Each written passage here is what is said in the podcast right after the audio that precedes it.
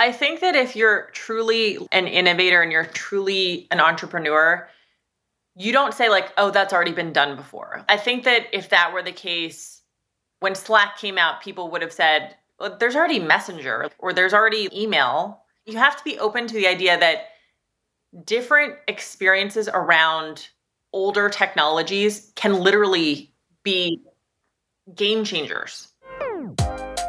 Hi, I'm Jubin, go-to-market partner at Kleiner Perkins, and this is G T M G, a show that interviews world-class revenue and go-to-market leaders to explore how they operate, think, and deploy grit every day in order to build incredible companies.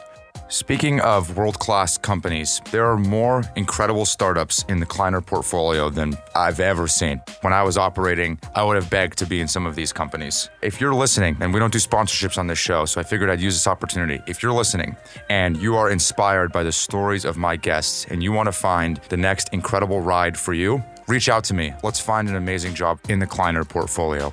Now let's get to the episode. Emily, welcome to the show. Thanks, Jubin. I'm psyched to be on it. I'm psyched to have you. So I don't know if you've heard any of these before. I, I think you're pretty busy these days uh, at Coinbase, so I suspect not. But if you have, awesome. If you haven't, no problem. I started out the same way that I always do, which is I read your background back to you. I screw up, you tell me, then we go from there. Cool? Awesome. All right. You got your uh, B A in economics from Johns Hopkins. Then you went to, like Mason, as an analyst in investment banking, spent a few years doing that.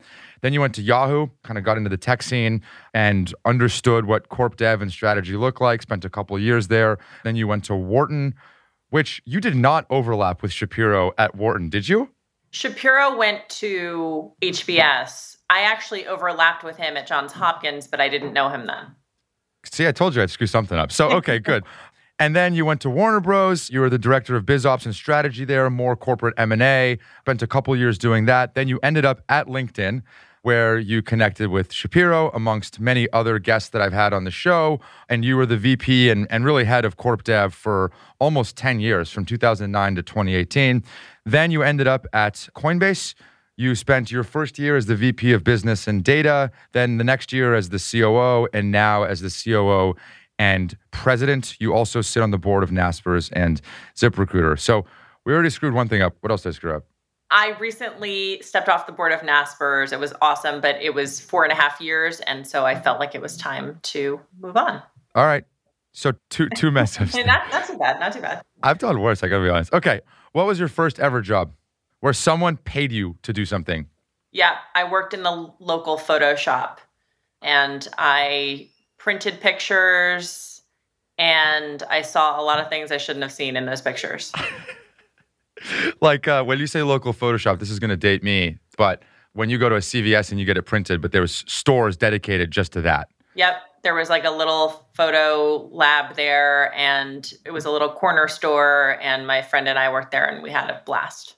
Where you bring in your like Kodak camera and then you print yep. it out or whatever. Yep. I feel All like right. there's a lot of people of this generation who literally won't even understand what we're talking about, but yes. No, I recently got photos printed from C V S. Yeah. And I was like, I can't believe I'm I'm doing this. I know. Like, is, is this an N F T? Like, does this count? You know, like, am I bringing something from the digital world into the real world? Yeah. So anyway, so the way that I want to structure this conversation is we could probably have two episodes on both your LinkedIn and your Coinbase experience. I'm going to spend a little bit of time on LinkedIn, and then I want to dive into Coinbase because I have unlimited questions there. One random thing that I wanted to ask before we do any of that is that someone, I think it was Jeff Wiener or Reed Hoffman, said in advising you through career decisions, figure out what your competitive advantage is. I was just curious, what do you think your competitive advantage is? My competitive advantage is that I love working with founders and I bring the business operational mindset to things. And so I get energy from being around people who are much more creative and risk-taking. Mm. And so what that means is that when I do corp dev, I can immediately bond with founders. When I work with Brian Armstrong, I can immediately bond with him because he will say the crazy visionary thing that I think is, oh my gosh, what is he saying? And then I take a beat and I think about it and I'm like, oh, I can actually help him do that. I can help him operationalize that. So I'm like the foil or yin and yang to the founder. What do you think you're not great at? What I'm not great at and what my biggest weakness is, is that I'm a very sensitive person. And I've talked before about the fact that who you are and what you're made up of is foundational in some way to like what you're supposed to learn in life. For me, I was always super sensitive about criticism, about feedback or whatever.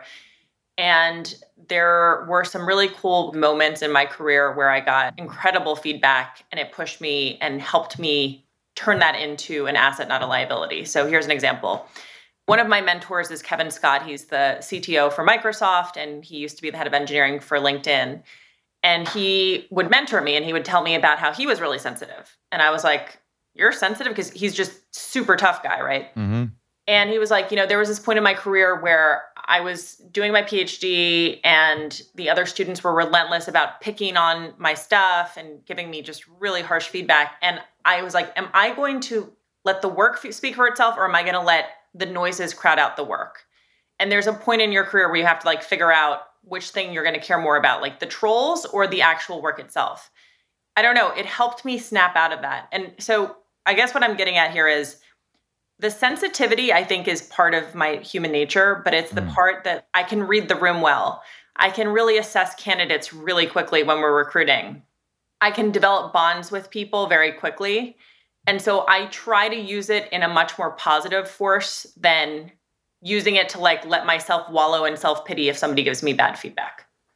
Do you think it works sometimes in the inverse too, where because you know you're so sensitive, you'll over-rotate the opposite direction? Like, especially in the workplace, people feel like, you know, sensitivity doesn't have a place in the workplace, especially if that is something that you feel or thought was a weakness for you. Do you feel like you kind of put on the tough gal act, similar to how you thought Kevin might have done the same? And do you think maybe sometimes people would express the same sentiment about you that you expressed about Kevin, like kind of surprised that that lives underneath the coat of armor? Totally. I don't think anybody would describe me as a touchy-feely leader now. And so I think that as you build this skill, you become kind of a warrior. I'm going to just plow forward and I'm going to be like a beast about this stuff. And so, yeah, you come into your own and you almost get to the other extreme version. So you have to kind of calibrate sometimes. And do you feel like there's been moments along the way that you were vulnerable or sensitive, where you got good, positive organizational feedback on, that was your cue of like, actually, this makes me a better leader? It takes those examples or check marks along the way. It has to happen, right? There's no other way for you to have that positive feedback loop. Yes. So I write a weekly top of mind email to the whole company about things that are truly top of mind that I want to hit them with that message.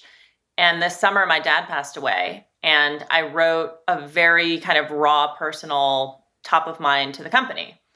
It was unusual for me because I'm super, super private and didn't really want to do it. But there was part of me that I was like, you know what, this is going on in my life and I want to share it with the company. And I got hundreds of the most incredible notes back from employees at the company talking about how much it meant to them. And then some employees who were like, not only did it mean a lot to me, but it surprised me that you went there. And like, I really appreciate you being vulnerable for that moment. And why do you think it meant a lot? You think it makes you more relatable? Like, you're the, what, C O O, president of Coinbase, you're everyone's boss at that point. And at some point, people want to feel that you can also feel the same pain, hurt, exhaustion, whatever that is that they also feel. Yes, it creates connection. We're all going through something in our lives at any given point. And so the person you see, whether it's a business leader or a celebrity or whatever it is, is going through the same thing that you probably are. Yeah, it's like, have you read Meditations? Do you know, you know that book where it's like yeah. the most powerful person in the world has the same fears and, well, at the time, yeah. Roman emperor has all the same fears and insecurities that, well, you or I do. Okay, didn't expect to start there. So at LinkedIn, you were there with, uh, around employee number four hundred. You left around employee number thirteen thousand. So you had quite the incredible run. I've had a lot of folks that were on that run with you on the show. Mike Gamson, Shapiro, just cream of the crop leaders. Dream team. Yeah, it's pretty amazing. So I guess where I wanted to start this was that you put a LinkedIn post out at some point qualifying the acquisition of LinkedIn. And what you said was, I was recently benchmarking SaaS growth to one, five, and ten billion dollars in revenue. At the time of the Microsoft acquisition in twenty sixteen, Wall Street analysts projected that LinkedIn would hit ten billion dollars in revenue by twenty twenty-five or twenty-six. LinkedIn hit this milestone in twenty twenty-one, all organic growth, very little synergy acceleration, and almost entirely overseen by the LinkedIn execs that have been there at the company for ten plus years. Challenges a lot of conventional M and A wisdom. And I think what you're saying is, hey, look, this would have happened independent of the draft that was created by the Microsoft acquisition. When you say it challenges a lot of conventional wisdom. I don't think I wrote that. You didn't? No. Are you sure? Yeah, yeah. Okay, then my notes are wrong. Yeah, it does. Do you, okay, well then let's rewind. Do you agree with that? I think Microsoft did a very smart thing. They largely left LinkedIn standalone. I think that yep. there were some synergies, but I think there was a lot of, this is working, let's just put more fuel on this and let it ride. And I mm. think that that did really, really great things. It allowed Jeff and the team to operate largely standalone, to make independent decisions about what to invest in. So the core SaaS hiring business has been like on fire and continues to be on fire. But I think the most surprising thing about kind of getting to this path was that marketing solutions, which is an ad-based, you know, mm-hmm. thing, kind of got to this level of the billions of dollars. Because I remember when we were still thinking about that strategy, about ads being a huge part of, of the growth, it was kind of like, it was a hope, right? It wasn't baked in.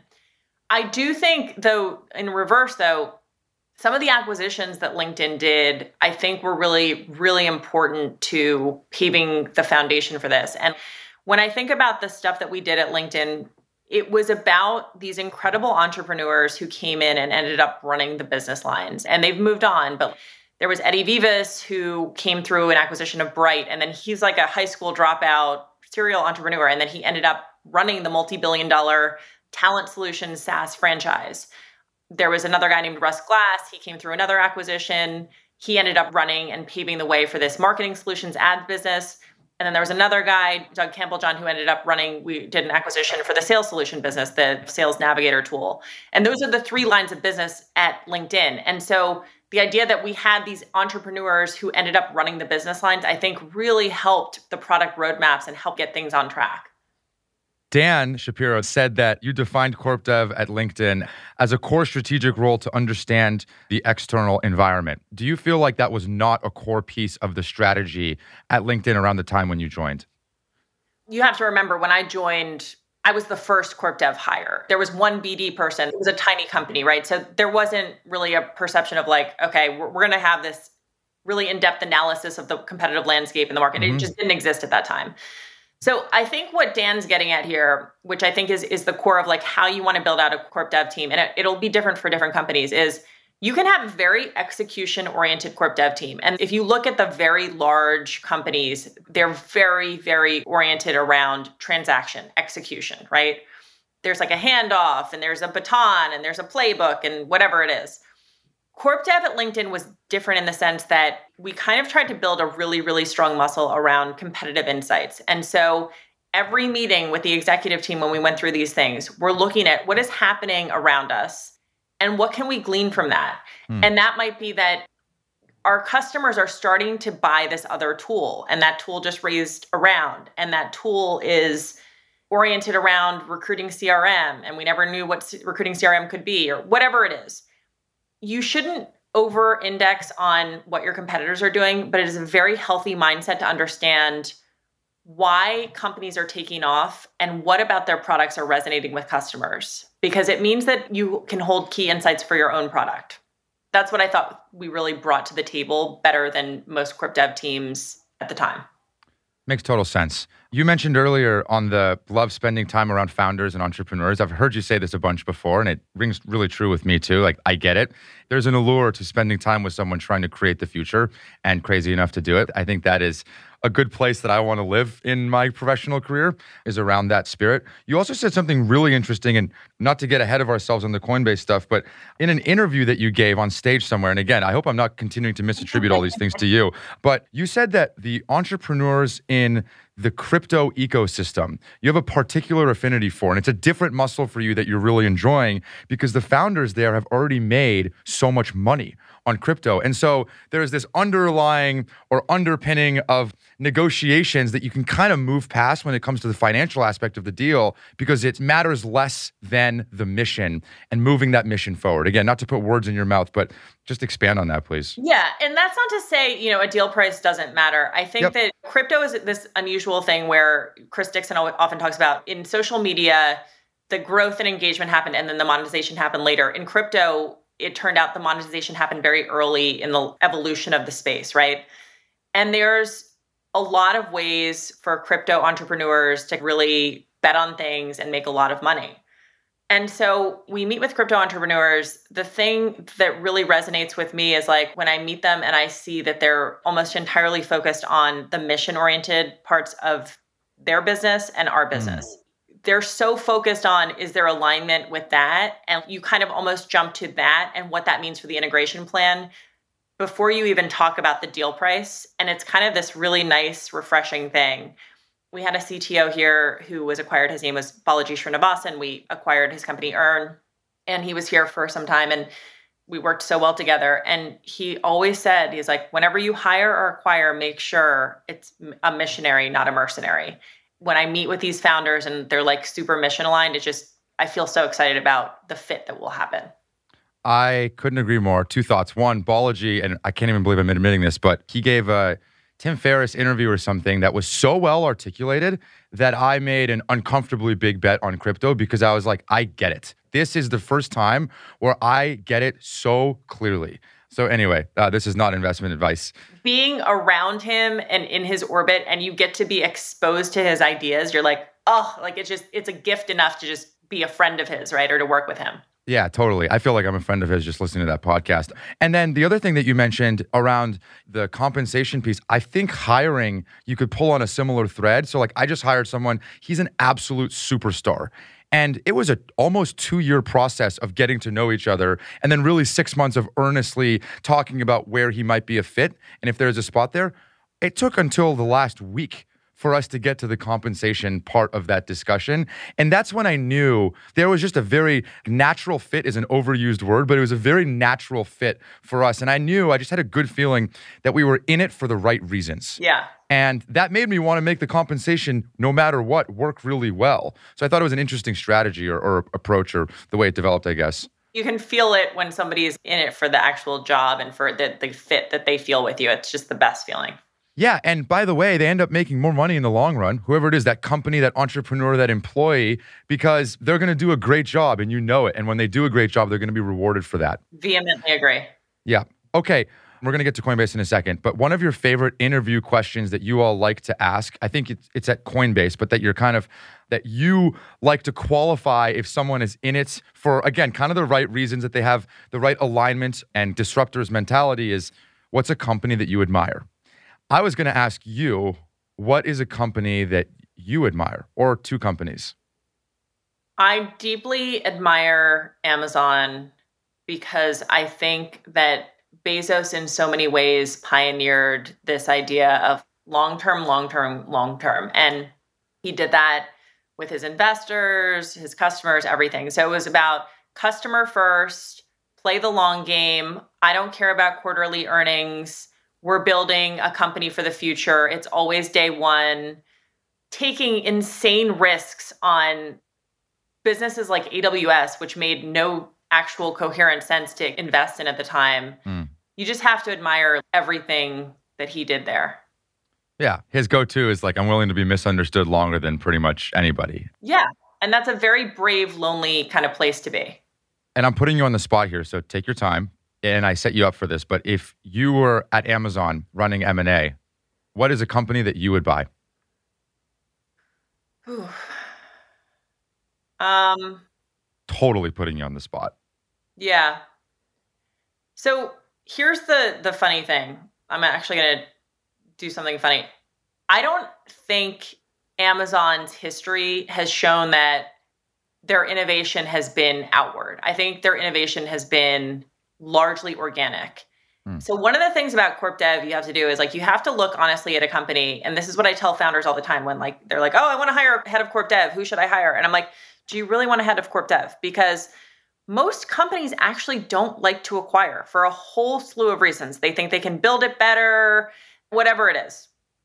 Amazon has largely proven this to be true. Now, they've had some good acquisitions for sure, but if you look at their core businesses, mm. they're largely organic. So I would say keep doing what you're doing, Amazon. No spot for you there is what you're saying. You're, well, there, there's some, I mean, like, listen, like I think Whole Foods is a great one, but I don't think of them as a heavy M and A company. Does your brain work that way where you see companies and you're like, oh man, I would love to sit in the seat running M and A there because I think I could roll up these three companies. It would be like, when you see companies, when you talk to founders, big or small, does that happen in your in your mind where you you get excited about what could be? Yes. And or I'm kind of like, there's some companies where they literally have not done one acquisition and they're large and they have great market caps. And you're kind of like thinking, wow, you must have like a really good plan for organic growth over the longer term that you're not actively doing any M and A right now. You're saying companies that produce some of our phones and headphones that have very, very, very big balance sheets and a lot of dry powder.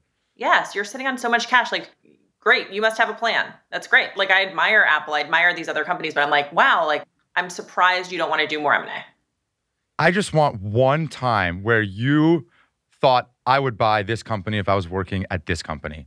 I just want to know if there's one that you think about or you go back to, or sometimes you wish you could do the integration because it gets you so excited. I don't know. And maybe I'm over-dramatizing Emily's brain in a way that it doesn't actually work that way. Honestly, and this is going to sound like I'm making this up, but because I worked in the media industry at Warner Bros, there was a point at which I was like, my friend was at Comcast at the time. I'm from Philly, so that's why she was there. But I was like, why aren't you guys buying Netflix? And she was like, have you seen the numbers? They're just like tiny. And I worked at MySpace when it was the dominant for my M B A summer internship. And Facebook was like going like this, right?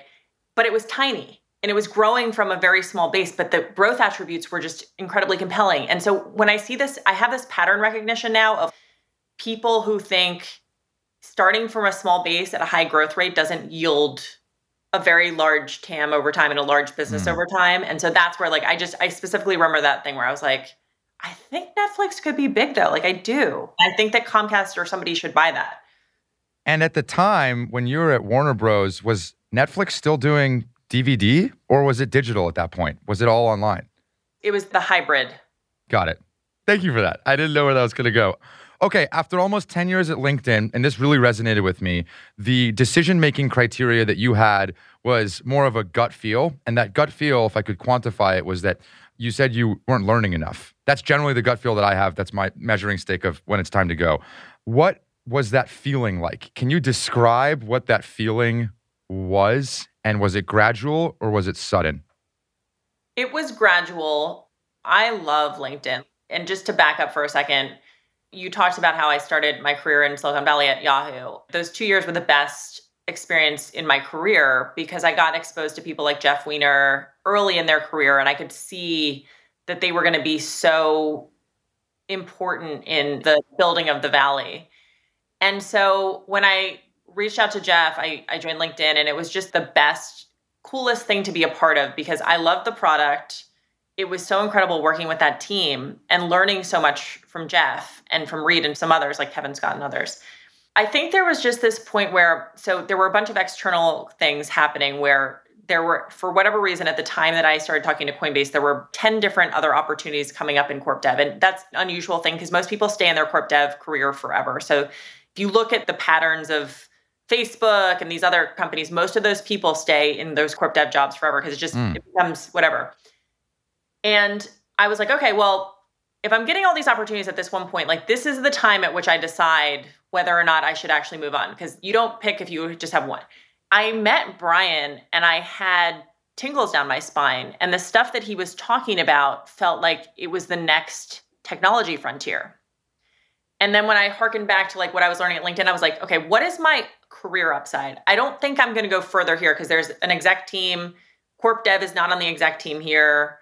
Could I take something else, or I could take maybe B D or whatever? It just, the structures were not in place where I felt like there was going to be other opportunities for me to grow and expand and learn. Mm-hmm. And so I joined Coinbase. It was a lateral move. It was V P Corp Dev, worked my ass off and quickly took on more and more responsibility. And so it felt like such a validation, because like the second I got there, I was like, oh, every day is a learning curve that is so steep. Mm. And I think that's, you have to just know if that's for you or not. You mentioned something in passing. You don't pick if you have just one opportunity. What do you mean by that? Maybe there's a company that you're like, okay, this is the company that I want to work for. And if I get this opportunity, I'm doing it. For me, there wasn't this thing where I was like, okay, there's this one company I want to work for. So then my friend from A sixteen Z came in and he's like, I have four opportunities within the portfolio that would kill for your expertise. And I was like, mm-hmm. I think Coinbase is the only one I want to talk about. And that was the point at which I was like, oh, I actually think that's a really interesting opportunity, because if totally. I go to another company that's like LinkedIn, I'll do the same motions. I'll have the same learnings. It's not going to be as interesting. So it was nice having the comparative data. Yeah. You have benchmarks for like, if you date the first person you've ever met, well, you don't really know what great looks like. Okay. So you joined Coinbase, and I want to go through this timeline because it's important. You joined Coinbase in March of twenty eighteen, if I'm not mistaken. I imagine those conversations started well before then. I don't think it started in February. I imagine it started probably sometime in October, November. For this level, it's a six-month plus courting process. Yep. So at the time, around the December timeframe, the price of Bitcoin was around twelve thousand dollars, okay? And I think this is really important to frame up this decision, putting myself in your shoes. And by the way, the price of Bitcoin is quite tightly correlated to the value of Coinbase. So it's at twelve thousand, which was like the peak.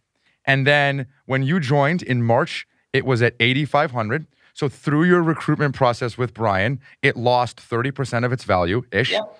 Six months after that. So you take this leap of faith. You have this really nice cushy job at LinkedIn that you've been at for eight years. Okay, you take a lateral on the bet that the equity and the upward mobility of this company is going to be worth your bet, right? Similar to the way that I imagine you pitch companies that you've bought at Coinbase. Yeah. And six months later, it's at three thousand, lost sixty to seventy percent more of its value. Completely craters. Yep. That was in August-ish, I think. Your first six months there. Yep. What the hell was going through your mind? And were you ready for that? And did you make a deal with yourself? It doesn't matter. I'm doing this for me. Or I don't know. Just tell me, like, what is this raw emotions like? Totally. So you've captured, I think, the essence of what it is like to be an employee at a crypto company. And and I think that I was super naive. I didn't understand any of this going into it. And I think that if I had understood it, I probably wouldn't have accepted the offer so quickly, because you're right. LinkedIn was super stable and Microsoft stock was going through the roof. And so it was just a guaranteed compensation scheme versus Coinbase. I had no idea what I was getting into with that. And I think that the thing that I have learned from this is that you have to have a long-term disposition if you're going to be in crypto. You have to be cool with volatility. You have to be cool with, I remember the C O O at the time and I were presenting at this major V C event. And I remember one of the most famous V Cs in the world was like looking at his phone, laughing at the price of Bitcoin and just like completely scoffing at our story and in disbelief that we were even participating in this thing. And you have to be cool with people like, you work where? You talk a lot about grit and resilience. You come out really strong after these moments. What got me through that is like the old time crypto nerds like Balaji and Brian and Dan Romero and these other people, they love those periods. They love it because they think everybody who's a faker gets out of the space. They love a crypto winter. They're like, come on, bring it on. Great. More time for us to just build and focus. So I learned a lot from that, having been through that. That was a long freaking winter. But yeah, I don't know. It was just, call it naivete, that ended up resulting in some grit for me. You join the team and then you got to like recruit people, right? Yeah. My thought, again, like putting myself in your shoes is shit. Because it's funny, yeah. like as a consumer, like just Joe Schmo Jubin, you know, everyone's talking about crypto right now when it's over fifty K, Bitcoin's over fifty K, right? And then all of a sudden, no one wants to talk about it when it's going through the winter, because if you talk about it, then you're believing in something that's wrong or whatever, right? Like you're a little bit of a contrarian in that regard. No one wants to do that. How did you think about the recruitment of your first six months? You need a team, you're ready to go. And the foundation of what you just joined is rockier than you thought. you know, I was heading up the business team. The first person I wanted to recruit was this guy named Max Bransberg. Jeff Wiener and I had been trying to recruit him at LinkedIn. And then he and I met up. Well, I had accepted my offer in December and then stayed at LinkedIn to finish my term through March. And I was like, Max, you're coming over with me. Like, you got to work at Coinbase with me. And Max was at Google at the time. And he was like, I'm willing to take a shot on this because I think that crypto could be the next big thing. He was a key hire and he mm-hmm. crushed it in corp dev at Coinbase. And then he ended up taking on the role heading up retail product, which is our, our biggest product. There was an existing head of BizOps who was amazing. And then he ended up moving into a product role. There was a guy I recruited from Google X who ran BizOps for Google X to run BizOps. So you have to find people who are willing to take on a lot of risk. One of the things I say now, you know, our chief product officer came from Google, but he had an interesting signal in his LinkedIn profile, which is he went to Flipkart. He went from Google to Flipkart. In general, if a person has been at a Google or a Facebook for their entire career, they're not going to move. And we talk to those candidates all the time. And then at the last moment, it's fine. It's not for them to take on massive amounts of risk at a Coinbase. That's what I meant about when I asked people what other companies they'd be excited by. There have been legit candidates who have been like, I would work at I B M. I know they're not going to be a fit at Coinbase. There are people who are like, uh, SpaceX. I know they'll be a fit for Coinbase. Mm-hmm. You have to be able to kind of figure out who's right for the company because you want people who are willing to look at the long term and take long-term risk. one hundred percent. And for the audience listening that may not have heard of Coinbase until now, what does Coinbase do in thirty seconds? Coinbase is a crypto brokerage, exchange, and custodian. We believe that there are multiple phases of crypto, and our product strategy is basically focused on crypto as an investment, then crypto as a new form of financial institution, and then crypto as a new form of app store. And so we have an array of products. The, the core ones that we make money on today are the brokerage, exchange, and custodian. And then over time, we're investing in things like Coinbase Wallet and other parts of the ecosystem, including Coinbase Cloud, which offers developer services and products. I P O'd in April of twenty twenty-one. It was ludicrous, eighty-six billion dollars I P O, or what it popped to, down to fifty-one billion dollars now.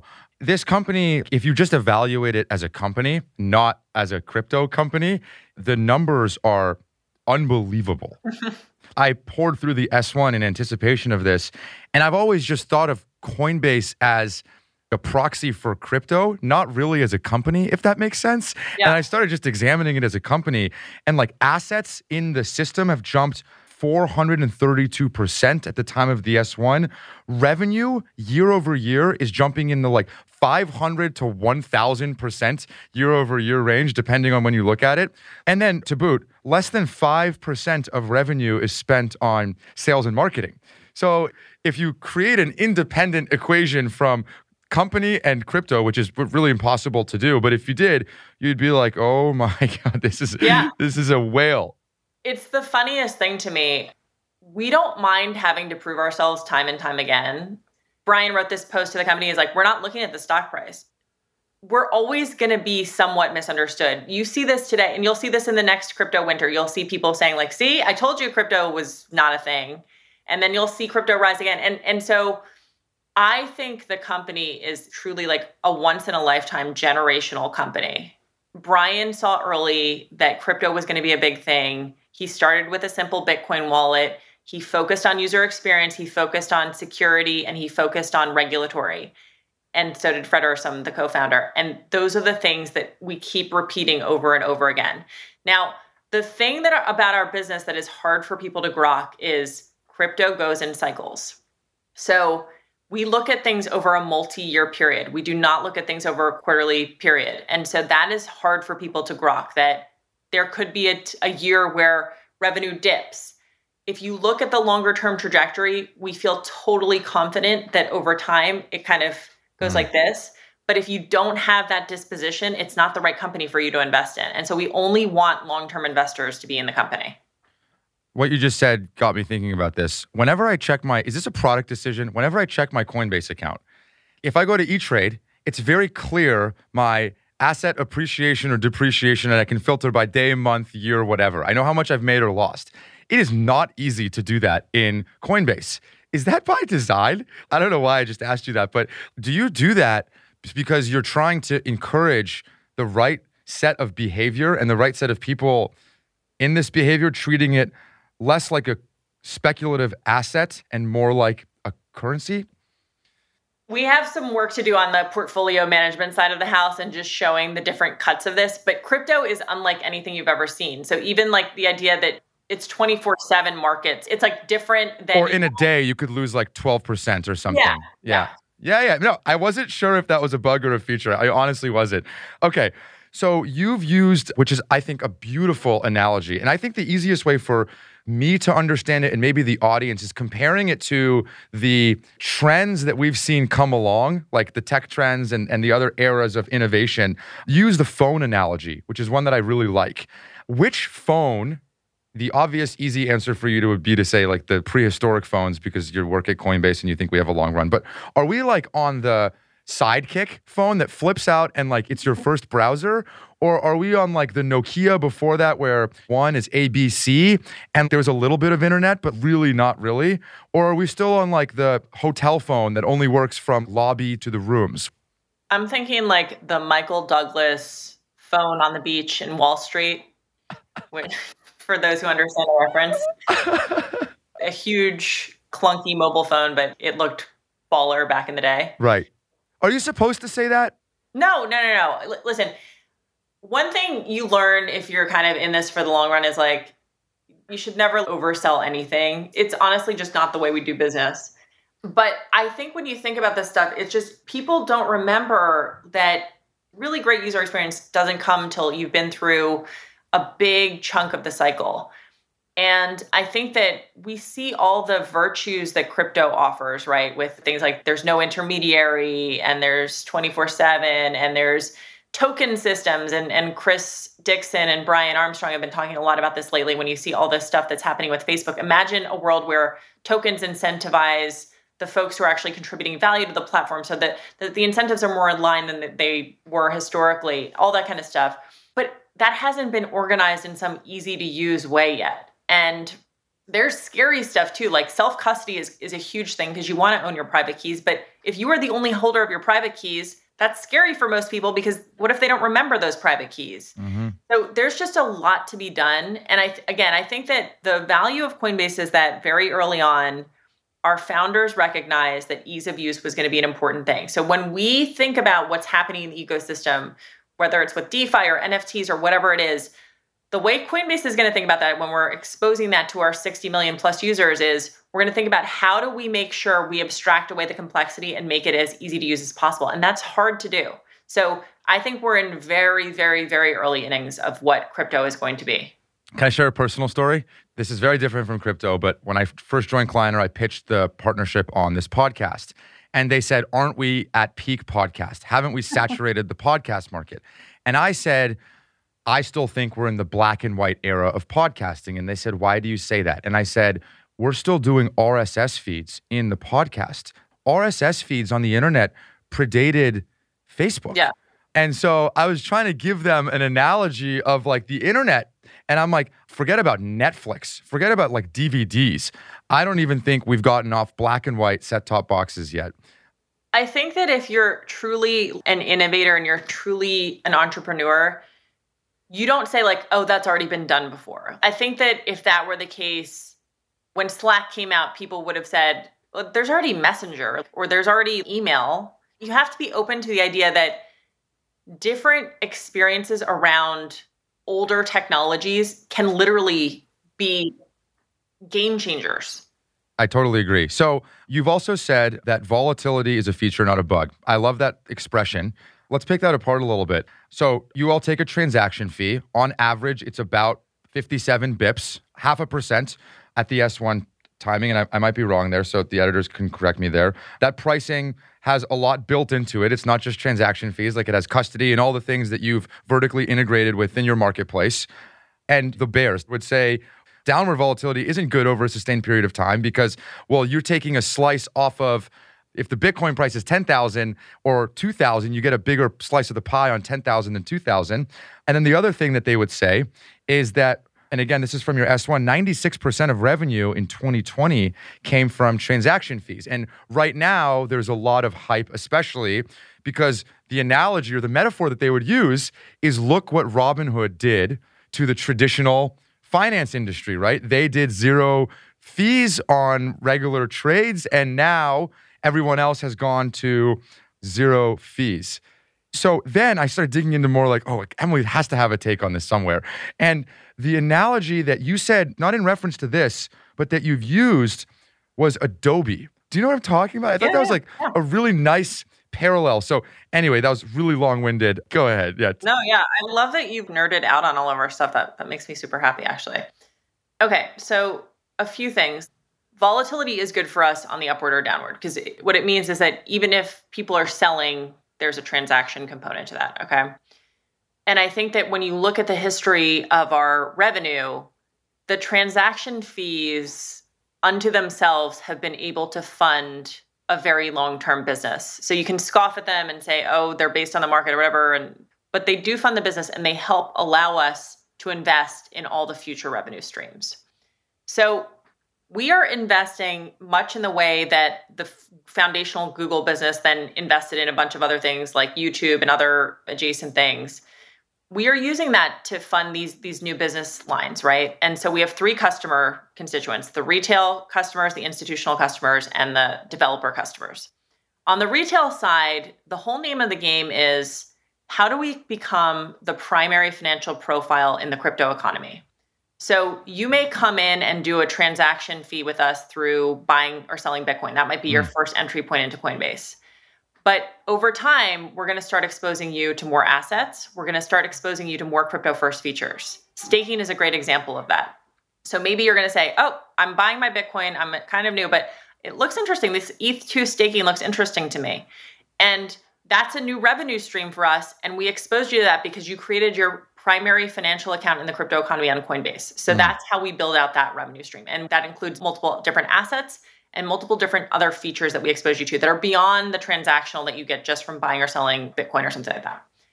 On the institutional side, perhaps you, Mister Hedge Fund, want to make some large trades and that's your first entry point into us. So we're going to do those trades for you. Yep, transactional revenue, you're right. However, we're also going to say, Jubin, we have the strongest, best crypto custody in the world. We want to offer that service to you. And we get an asset under custody fee that we get. And that's a recurring revenue fee, a la a subscription.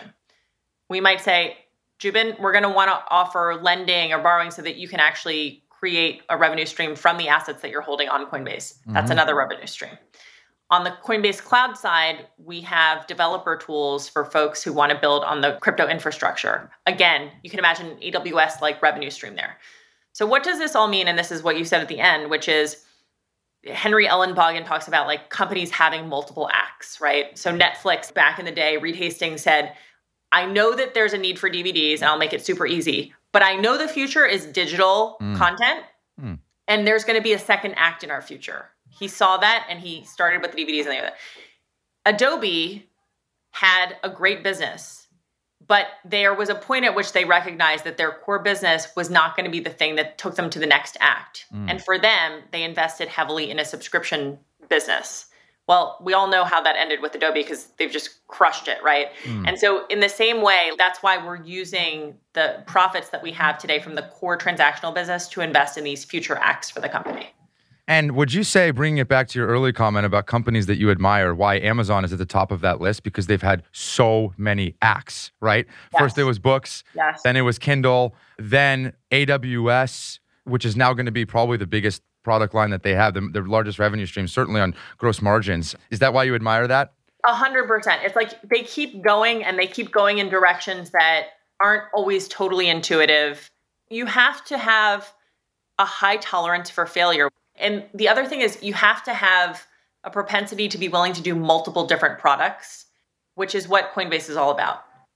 When you talk to a wealth manager and you ask them, like my mother and every other person right now is doing, should I put my money in crypto, in Bitcoin, in Ethereum, whatever, the general advice still is Put five percent in and just be ready to lose it.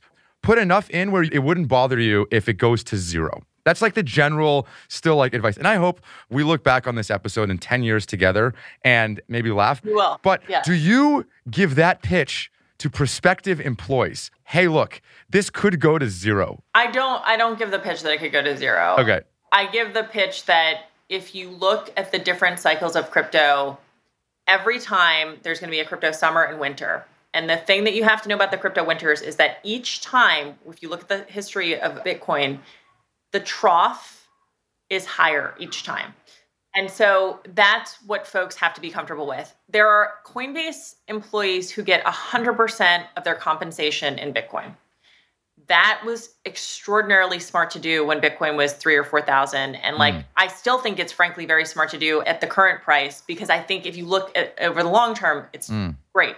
But everybody's going to have their own risk tolerance. And I think that somebody once said to me, the reason real estate is such a great performing investment is because people are forced to hold it. The thing with crypto is people get nervous. They become mm-hmm. nervous Nellies when they see all the volatility. And so they, I find that it's better to just buy it and hold it and just not get too worried about the little blips. So you said once you've weathered a crypto winter, you're kind of ready for anything. And it obviously screams every theme of this show, resilience and grit and all these others. I guess two questions. One, do you screen for pre-existing resilience and grit in someone before they join, knowing that this is something that they're going to have to endure? I'll pause after question one. Go ahead. Absolutely. So we have a presentation part of our interviews. So after you've made it through the panel and you're going through finals, the final piece of that is a presentation. The first question I ask on any of those presentations with the prompt, and they prepare a deck for this, is tell me about a time that you've shown grit or resilience in your personal or professional life. We've had a wide array of answers on that, and you can really feel whether or not somebody has the disposition to kind of take on a challenge and be okay when they're bucking the trend and they're a contrarian. There's just certain people where you just feel it, and there are certain people where you don't feel it. What's the best presentation you've ever seen? Does one stand out when you think back? Yes. There's one person who just crushed it on a presentation. And the things that she did in that presentation were that she took everything that we were doing, and she had just done so much research, and you could just feel her energy about what she was going to do and how she was going to execute on things. I think that like for the resilience one, one of the things that stands out to me is there was a woman who presented about a time in her life when like something happened to her dog and her husband went into rehab the same day. And like she was faced with taking care of her child and going to work the next day and putting on a brave face. And I was so moved that she was willing to kind of put herself out there and be vulnerable in front of a panel of people that she didn't know well. And so it just, it was a really nice thing. And I, I always remember that one. Really cool. In your remit today as president, is a big part of what you do internal resilience building culture? Like, is that a big part of your job today? Because Brian is quite technical in nature and, and a visionary, and you're more of the tacticianer. Is that a fair characterization? Totally, but I'll tell you a little secret. Like founders are obsessed with performance, and the chief people officers of any of these companies are probably like, oh, we're gonna have to revamp performance again. Performance is such an incredibly important part of the way that we do things, and Brian cares deeply about that. So in many ways, I'm operationalizing ideas that he cares deeply about. Totally. And so, yeah, this morning we had resilience training, and that was something that was super important. We don't try to do a lot of learning and development because we, we want to make sure folks are working. But that's part of what I was saying about like the top of mind. I send a note with things that are top of mind to me. Like, for example, last week there was this guy, former employee of Coinbase, who wrote me this note, and it was this really nice note. And he was like, you gave me some harsh feedback a while back that I didn't understand how to scale in a large team, and that like I was having challenges with that. And I didn't want to hear that feedback at the time. And now I'm at this other company and I'm having the same challenges. And so like, I just appreciate that you said that to me, even though I didn't want to hear it at the moment. And so I shared that note, not, you know, anonymously with the company, because I think there are things like feedback that we're not all super comfortable with. And you want to start making sure that you're instilling norms in the culture, especially because we're one hundred percent remote first. How do we get those messages across about the things that we really care about as an exec team to all the employees over and over again? That's one of the modes that we do that. Can I ask you about a specific thing that came from Brian that I imagine was put on your plate around the execution? And by the way, I think it was at the time and still to this day, one of the coolest things that I've seen a company do. And one of the reasons why I was like, if I were to ever go somewhere, I would go to Coinbase, because like they're standing up for what they believe in. And I'm not just saying that to flatter you now or the organization, but it was around when things were getting and still are probably very political within Silicon Valley companies.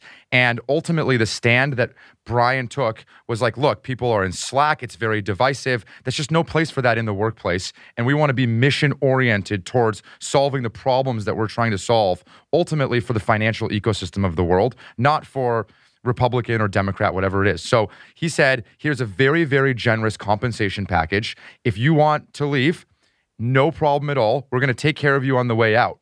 All this backlash, all this stuff. Ultimately, correct me if I'm wrong, but I think about five percent of the organization left. And the correct. Backlash at the time was there's going to be diversity and all the things, all the pick your buzzword of things why people are going to backlash today. And in reflection, Brian now said a year later, and I'm going to pick two tweets out of his tweet thread because I thought they were the most powerful. This is in, in response to his decision, now reflecting. In fact, I would say it was probably the most positive reaction I've gotten from any change I've made in the history of the company, which is saying something. How could something be so negative in the press but turn out to be incredibly positive with every stakeholder? The only sense that I can make of it is there's a huge mismatch between people's stated and revealed preferences right now, and we're operating in an environment of virtue signaling and fear of speaking up. This is a public company C E O saying this. Yeah, you do not see that very often.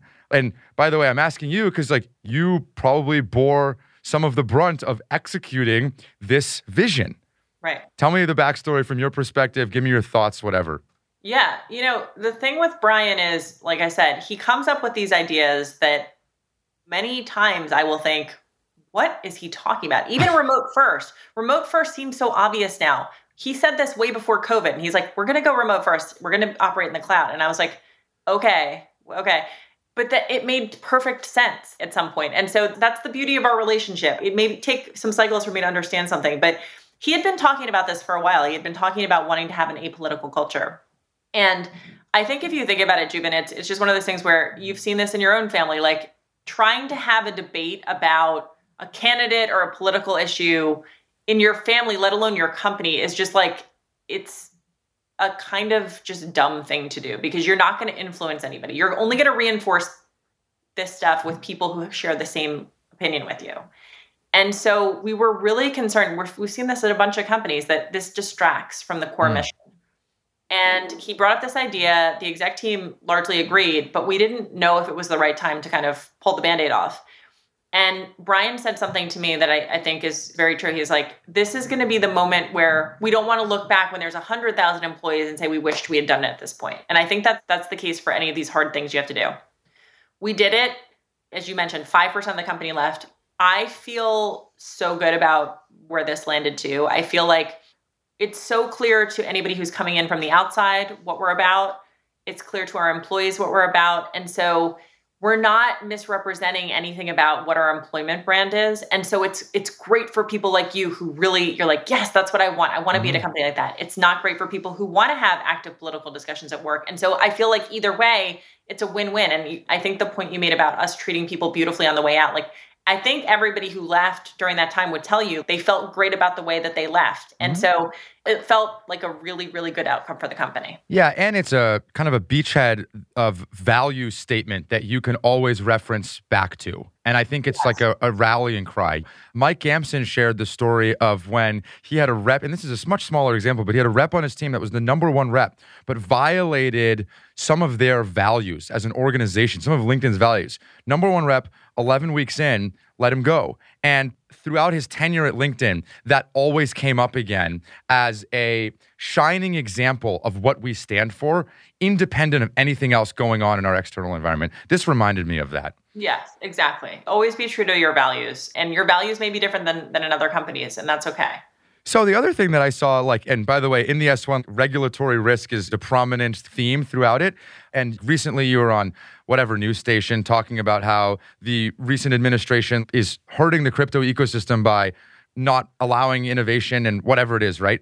Brian, Brian came after them again. And I was like, kind of sat in my chair reading this. I was like, he just came after big, big government institutions. Straight up said, like, am I mischaracterizing it? Flat out told them, you are wrong. And here's why. And we've been trying to work with you for eight years. We've done nothing wrong. All we want to do is cooperatively shape policy because we believe that this could be America's next bastion of great innovation that we saw from the technology community in the Bay Area. We think we have that chance again. And you're screwing it up. Like, that was basically the message that he sent. Again, like, you're the president and C O O of this company. I know you agree with him, but does that ever create a little bit of anxiety for you? I don't, I don't know. I t again, I think it's so cool. I have anxiety all the time. I, I think that the thing that I really admire about Brian is that he always insists that he be authentic. And so he did not want to have a bunch of backdoor conversations that where he couldn't also communicate to the world what we're experiencing, because we just want an even playing field, right? We just want clarity on regulation. Coinbase is no stranger to regulatory. We've leaned into regulatory. We have a large team. The way that we operate, everything about it is, is about how do we remain in compliance with laws. But what you have right now is just complete regulatory uncertainty, right? And you have different groups claiming authority over crypto. If you look at our biggest competitors in the world, they're not operating out of the United States for a reason. And I think that that's what we're, we're just trying to point this out. And one of the things I think that is good about Coinbase is we have a bunch of lawyers. We have a bunch of really, we're well-resourced. We want to make sure that if we're experiencing this, that if other crypto companies are experiencing this, that we can kind of make sure we raise a light to it so that we get clarity. Mm. And so it wasn't meant to be this incendiary thing. It was meant to say, like, hey, if we can't get clarity, probably nobody else is getting clarity. And it's totally. We deserve it because we're paying a lot of taxes and we want to make sure that we're operating in a way that we feel like is fair and transparent. I think it's uh, really fair. Okay, you've never done C O O or president jobs before. Far from it. You're in corp dev. Looking back now, telling Emily of three years ago what she could be doing to prepare, what are the things that you wish you had done? Some muscles that you wish you had started to build, some strengths or skills that you feel like were early stumbling blocks for you in this new, broader role? Honestly, Jubin, I feel so fortunate that I worked with Jeff Wiener because he's kind of like, to me, the pinnacle of operational perfection mm-hmm. in the way that he operated. And so a lot of the tools that I came with, I learned from him. Now, that's not to say that I didn't make a ton of mistakes, but I think that there's certain things that when you're scaling, you look back at the things that you learned from having been at LinkedIn during that period of hyperscale, and you see what breaks down. People used to be able to ask Brian questions in the hall and get a decision in the hallway. When you triple, quadruple headcount in a year, they can no longer get those answers. So how do you create a decision-making framework? We implemented Rapids, which is a Jeff Wiener, Bain legacy kind of thing. So a lot of the constructs, like my whole thing is, I told you before, like I love being around really smart people. And so I soaked that up and hopefully I've applied a lot of those things to what, and, and I think that's why I got elevated to this role, because Brian and, and other folks saw that like I was thinking about those things and I was trying to get ahead of them as we scaled. Totally. Okay, I have, I have five minutes. I want to ask you about Coinbase Ventures because this might be the piece of this story that I'm most interested in, which is that this thing started where when you came in, talk about like preparing for the future, you told Brian, I think we should do investments. Like we are in pole position to be able to create an ecosystem of innovation through capital. And he said, I've been thinking about the same thing. You said, great, what should I do? He said, write a blog post. You wrote a blog post, he approved it, you put it out that day. You said, now what? He said, well, let's get to work, right? Like, let's start investing. So from that point, Coinbase Ventures has done over two hundred investments. This year, you have the second largest number of investments of any venture firm in the world, seventy-nine to this point. You'll probably get to well over one hundred by the time the year is over. If I'm not mistaken, which I can't believe I'm saying this, there's no investors. There's no specific people that are dedicated to investing. There is no fund. This is all done off of your balance sheet. Is this all right, first of all? This is all right, yeah. I'm so proud of this because I feel like this was so in the model of let's just completely think about what our own competitive advantages are and how we want to be rather than the way the traditional venture capital system exists, right? If you look at the top venture capital firms, they have super heavy infrastructure. They have a zillion L Ps. They have a lot, and that's fine. Like, I think that works for a lot of them. That's how you raise a large fund. For us, the thing I was thinking of, okay, we don't have a lot of resources. We got to be scrappy. We think that this could be huge. So we want to blanket the crypto ecosystem because we want to both support the crypto ecosystem as well as have a stake in these amazing companies as they pop up. Mm. We have all these amazing relationships in the crypto ecosystem because who, of who we are, our alumni and just all of our connections. So like, how can we uniquely do all this? Well, turns out there's a handful of really smart, hardworking people at the company who want to do this nights and weekends. This is a labor of love for them.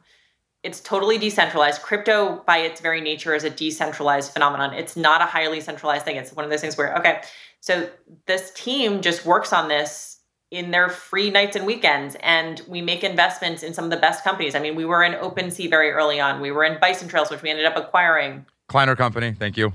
Yeah, yeah, it's a great one. There's so many interesting companies that we got into. And when I park back to like being at Yahoo, or if you think about Google in the early years, if they could have had a stake in Facebook and YouTube and all these other companies at the time early in their life cycle because of these new technology trends, that would have been a no-brainer. And that's how I felt about this. Yep. And at the time of the S one, there's over a billion dollars on the balance sheet. It's probably twice that now. I'm just making numbers up, but it's it's probably more given the price of crypto. So the comment that you made about there's companies that have a lot of dry powder that I'm surprised haven't been more acquisitive. Is this, not to say, like, you guys have not only invested but bought a shitload of companies, but is this your way of using your dry powder in an interesting and unique way? Maybe not necessarily to make the big splashy acquisition, but more so, well, I'll let you say it, but is this one way of your approach of using billions of dollars on the balance sheet and this really, really high market cap to do interesting things? We are very pro M and A and we're very pro ventures. So we don't look at them as you take a, a zero-sum game of you take a dollar from my ventures budget, I'm going to put it towards M and A. It's a yes and when we when we think about the different things that we're doing. So we've done a bunch of M and A, and we're going to continue to do a bunch of M and A. That team has grown from one person to twenty plus people. And if you think about, we're the number one regulated crypto custodian in the world. That came from the Zappo acquisition two years ago. Tagomi is our prime brokerage play that is basically our institutional interface. So all of this has come from outside innovation as well as inside innovation. Ventures to me is about taking bets on plays that might not be near-term adjacencies, but are like, we think they're just incredible ideas. And sometimes there, there are areas where we're not going to play in that, but we want to support that company and those amazing founders. And we think it's great for the crypto ecosystem. And sometimes it's like, you know what? Someday we might want to do that. And it's a great company and those are great founders and we want to support them and we want to make sure we stay close to them in case we ever want to acquire them someday. I've had a lot of cool guests on the show. I've had a lot of cool responsibilities and jobs on the show. This is right up there with the coolest. So thank you for your time. I always end the same way. The first question, what does grit mean to you? It means that everything in your life is a learning experience. And that if you push through and do the hard thing, you will come up so much stronger. Maybe you don't want to give the hard feedback. Maybe you don't want to give the hard performance review. Maybe you just screwed up a project. It means that you learned something from that and came out stronger because of it. Are you hiring? What are you hiring for? Any key roles that you want to shout out? And what's the best way to get a hold of you? We are hiring like crazy. And we have a zillion incredible roles at the company. The areas that we need to really grow as fast as possible are obviously on the engineering side of the house. And so that's a, a huge thing. And I think that for many engineers, if they want to work on new frontier technology and learning about blockchains and things like that, I think Coinbase on crypto projects is one of the best places for them to work. To get in touch with us, in general, we get a lot of contact. And so to be totally honest with you, we really like when there's a referral in common or something, when it's like, oh, I can vouch for this person. They're amazing, that kind of thing. Especially for those key roles. It's just, it's a helpful data signal for us. Awesome. Emily, thank you for your time. Jubin, it was a pleasure. Thank you for having me. That's it. Thanks for listening. If you're just discovering the podcast, we have a lot more episodes with C R Os from organizations like Snowflake, Twilio, Slack, LinkedIn, Box, et cetera. If you want to keep up or support the show, the best way to do so is by following us on Spotify, subscribing on Apple, and leaving a review. Thanks. Talk soon.